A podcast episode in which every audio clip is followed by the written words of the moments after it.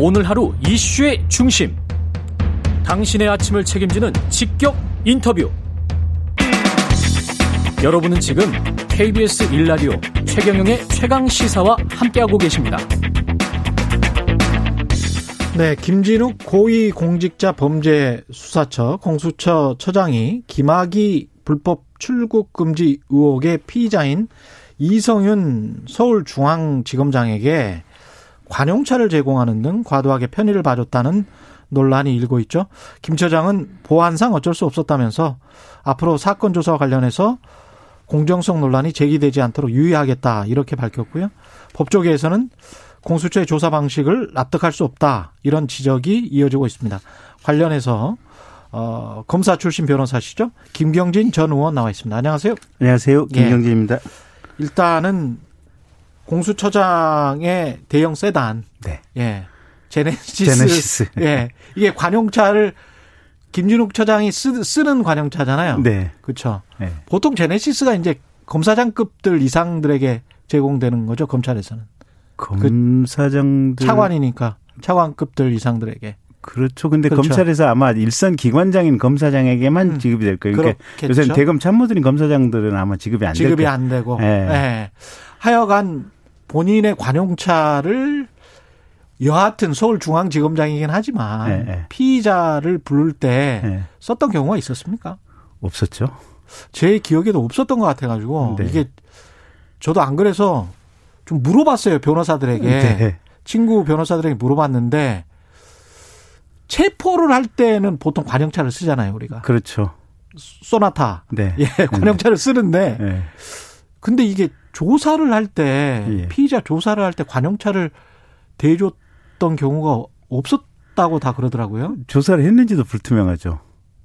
이게 그러니까 이제 조사를 조사를 예. 했다고 하는데 왜, 예.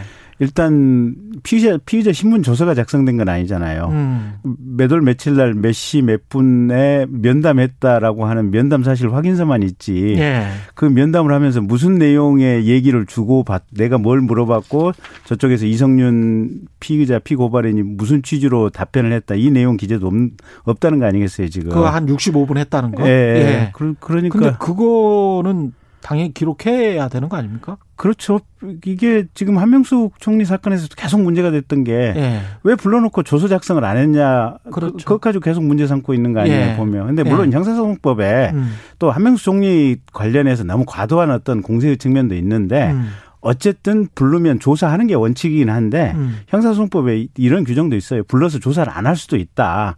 대신 그 경우에는 음. 뭐 때문에 불러서 어떤 내용의 얘기를 주고받은지 그 개요만 면담 보고서 형태로 작성을 해라.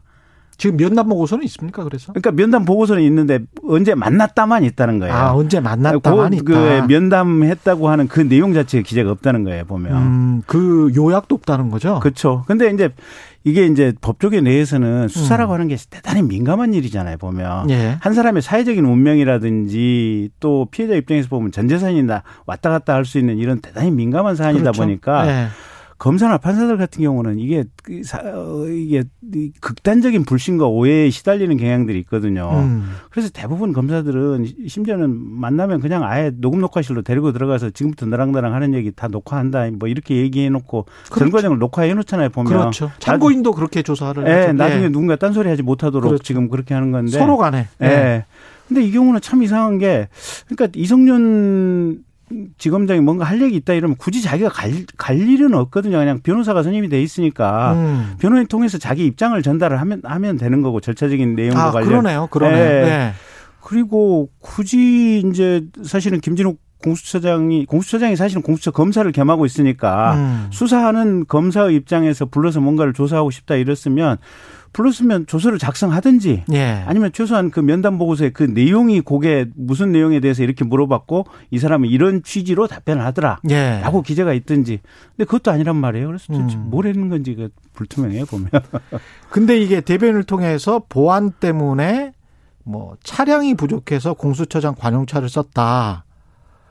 이게 이분이 약간 좀 문약한 건가 그런 생각도 좀 드는 해명인데 수사를 안 해봤기 때문에 그런 것 같아요. 예. 그러니까 아무 경험이 없고 예. 이게 본인의 위치나 본인의 하나의 행동 행동 하나가 그쵸. 국민들의 민심이나 여론에 얼마만큼 민감하게 작용을 하는지 음. 이 부분에 대한 인식이 전혀 없어서 지금 그런 것 같은데 그러니까 본인이 공수처장이라는 거를 그리고 공수처장의 행위 그 위, 위상이라는 게 어떤 건지를 잘 모르는 것 같아요. 그렇죠. 이 수사의 엄중성이라는 게 어떤 의미인지를 전혀 예. 뭐 아니 우리가 통상 보안을 하면 이제 음. 검찰에서도 비밀리에 부르는 경우가 있긴 있어요. 예.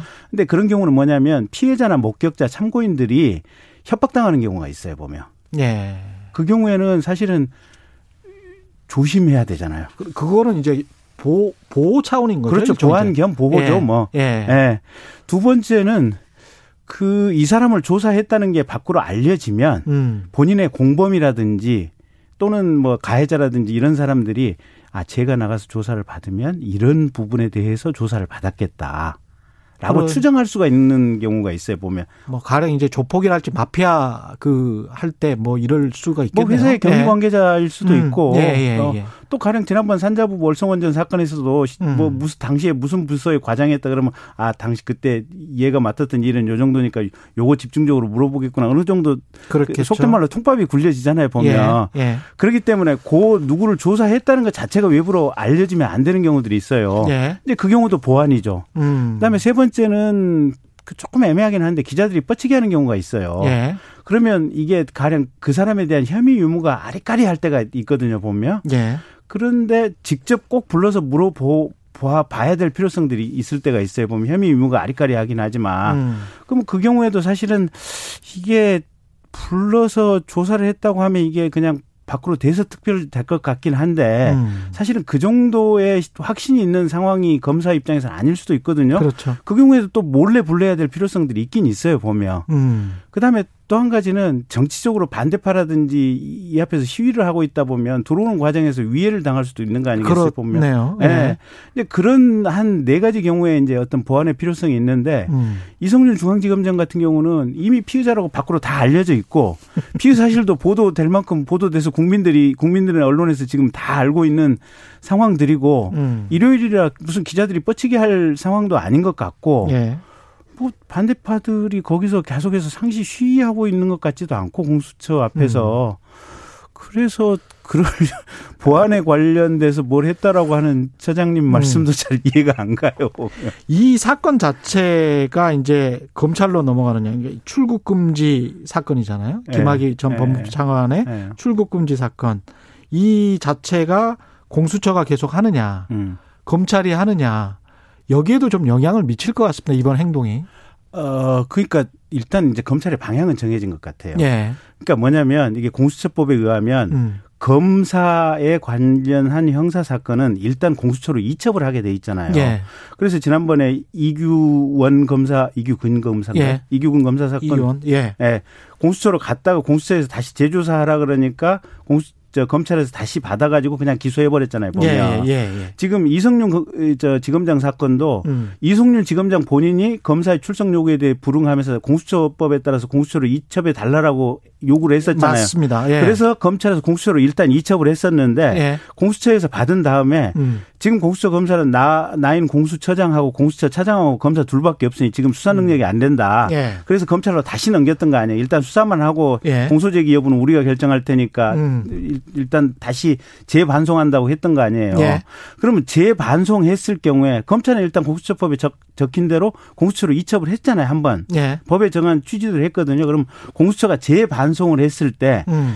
경우에 검찰이 기소를 할 수 있느냐 없느냐 그거는 어떻게 되는 거예요? 요게 법상 애매해요. 애매해요. 애매해요. 예. 그래서 음. 공수처 주장은 어, 그거 지금 공수처법 통과 이후로 예. 검사라든지 법관에 대해서는 우리만 기소할 수 있다. 지금 이게 공수처 입장인 것 같고 예. 검찰 입장은 일단 한번 이첩을 이첩을 검사에 대해서는 했는데 음. 공수처가 니들이 기소 결정을 결정을 안 하고 다시 반송을 한 경우에는 그냥 우리가 기소를 하겠다. 법상 니들만 전속적으로 공수처만 기소할 수 있다는 규정이 없다. 예. 이게 지금 검찰의 입장이에요. 그 예. 그런 검찰의 입장에 따라서 지금 이규근 검사도 지금 기소를 했어요. 보면 이규원 검사. 이규원 검사도 예. 기소를 했어요. 예. 그러니까 검찰도 지금 이성윤 지검장에 대해서 현재 요 상태에서 조사할 수 있다고 판단을 하게 되면 음. 그냥 기소할 거예요. 음. 그리고 근데 이성윤 지검장은 끝까지 아마 출, 이, 일반 검찰의 출석 요구에는 불응할 거예요. 예. 그러면 일반 검찰 입장에서는 갈 길이 두 개, 두 개지. 체포영장을 법원에 청구해서 체포를 해와서 강제 조, 조사를 하고 조, 저기 기소 여부를 결정을 하든지 음. 아니면 조사 없이 다른 상황만 가지고 기소를 하든지 둘 중에 하나 결정을 할 판인데 어쨌든 이성윤 지검장 기소 저 조사 없이도 이 혐의 유무에 대한 검사의 이릉의 판단이 가능하다라고 판단 어떻게 보면 어떤 증거 판단이 되면 음. 거기에 따라서 지금 현재 담당 검사가 결정을 할 가능성이 높아요. 이 절차적 정의에 관련된 문제잖아요. 출국 금지 같은 네. 경우는 그죠? 근데 예. 지금 이성윤 검사장 같은 경우는 음. 당시 바, 그 출국 금지에 관한 문제가 아니고 음. 출국 금지와 관련된 부분에 있어서 어떻게 보면 부당하 부당하 출국 금지 절차가 불법적으로 이루어졌다는 점을 그때 수사하려고 했을 때 음. 이성윤 지검장이 대검 반부패 부장으로 이 수사를 막았다. 아, 그 부분. 그렇죠. 그 직권남용에 관한 부분이죠. 직권남용에 관한 부분이네. 그렇게 예, 되면. 예, 예. 예. 알겠습니다. 이 상황 자체가 어떻게 보면 처음 공수처가 지금 설치가 됐고 공수처가 자리 잡는 과정에서 일어나 버렸기 때문에 네. 공수처의 위상에도 상당한 영향을 끼칠 수밖에 없을 것 같습니다. 어떻게 보세요? 그게 일단 국민들이 보기에는 음. 저게 저렇게 약 나약해 빠져가지고 수사하겠나? 제가 보기에도 그렇게 좀 보이, 그 보여서 검사들 수사하려면요. 예. 아예 우리 조국 사건 수사할 때 보셨잖아요. 심지어는 음. 이게 범죄자 수사하는데 사법개혁한 검찰 개혁이 한다고 수사동 가서 촛불 시위까지 하잖아요. 정치적인 압력까지 넣는 거 아니에요. 음. 아 이게 보통의 무슨 이 대기업 그룹의 오너라든지 삼성그룹 네. 뭐 수사한다고 했을 때 삼성 아니어도 그냥 이 웬만큼 돈 있는 무슨 기업이라든지 음. 웬만큼 장급 되는 피의자나 국회의원 하나 수사한다고 했을 때도요. 오만 작 군데서 청탁, 부탁, 심지어는 저 초등학교 때 불알친구까지 찾아내가지고 청탁을 한다니까요. 아 놀라워요. 근데 예. 그거는 왜냐면 예. 그 사람들의 입장에서는 음. 사회적인 수명이 모든 게 다 걸려있기 때문에 정말 음. 생과 사의 필사의 문제예요. 나의 사회적인 인격이 사냥당한다고 치면 음. 내가 나쁜 일을 해서 처벌받는다 이런 의식은 없어요. 나는 이 순간에 음. 무조건 살아남아야 된다. 이 범죄자 입장에서는 그 생각밖에 없는 거예요. 근데 이제 조국 사건 말씀하셔서 음. 그렇습니다만 조국 사건만큼 모든 사건을 다 그런 식으로 철저히 수사하거나 발본세거나 하지 않았기 때문에 검찰이 또 의심받는 측면도 있었던 거 아닙니까? 아니 그래서 예. 그렇게 힘든 상황을 검찰이 넘고 넘어왔는데 음. 이 정도 서울 차기 검찰총장이 될지도 모른다는 현재 문재인 대통령하고 경희대 동문이기 때문에 대통령님의 사랑의 눈길이 듬뿍 꽂혀 있다는 중앙지검장 하나 수사하는데 이렇게 심약해가지고 관용차까지 보내서 별도 면담 보고 뭐이 면담 보고서 내용도 없는 이 정도로 할 정도의 공수처라면. 도대체 예. 이 억세게 이 범죄와 전쟁을 하고 이 해야 되는데 뭘 얼마나 제대로 할 수 있겠느냐 이런 문제가 생기는 거죠. 이 관련해서 이제 일부 변호사들, 뭐 검사 출신 변호사들 같은 경우는 공수처 폐지론까지 거론하고 있는데 어떻게 보세요? 저는 애시당초 음. 공수처가 지금 김진욱 공수처장 얘기도 1년에 한 세 건 정도 하겠다 그랬잖아요. 예. 많이 못해요. 숫자라든지 이런 것들이. 지금 그리고 지금 검사라고 할 수 있는 게 검수처장과 공수차장이라는 거예요. 공수처 예. 인사 검사들이 20명이 다 임관이 된다고 하더라도 예. 지금 수사가 완전히 인권보호 프로토콜을 지키지 않으면 수사 음. 자체가 파괴되는 상황이기 때문에 검사든 공수처, 검찰이든 공수처든 어. 공수처가 다 궤도에 오른다고 하더라도 김진욱 차장 얘기가 1년에 한 세 건 정도 하겠다 그랬거든요. 음. 많이 못해요 사건을 할 수 있는 그런 상황이 아니에요. 예. 그래서 공수처는 제가 볼 때는 그냥 일반 사건 하지 말고 예. 딱 검찰 비리, 법원 비리, 이런 사법계 비리 정도만 거기에 매진해서 하는 걸로 법 법의 어떤 수사 대상도 그렇게 바뀌었으면 좋겠고 그게 몇 명인가요? 한 2, 2 3천 명 되나요? 전국의 검사가 판사, 한 검- 검사. 2천 명 되고 그렇죠. 판사까지 한 5천 명 되겠네요. 5천 명 됩니까? 예. 그거 처리하는 것도 거의 불가능에 가까울 거예요. 20명 검사가 20명 검사가. 그렇죠. 사실은 검찰이나 지금 법원 앞에서 공수처가 예. 능력에 비해서 능력은 음. 많을 것만 한데 그 법에 주어진 어떤 해야 될 책무로 치면 음. 태산을 다 바치고 있는 이렇게 입법이 돼 있어요 보면. 예. 근데 이게 제도가 제도나 기구가 만들어진 것뿐만 아니라 이 수사 능력이 비양되고 내부적인 협업 네트워크라든지 문화라든지 수사. 예, 보조 시스템이 만들어지려면 음. 적어도 10년 이상의 긴 세월이 지나야 지금 검찰 얼추 비슷하게 뭘 할 수 있는 얼개가 생길 거예요. 알겠습니다. 오늘 말씀 감사하고요. 검사 출신 변호사 김경진 전 의원과 이야기 나눴습니다. 고맙습니다. 고맙습니다.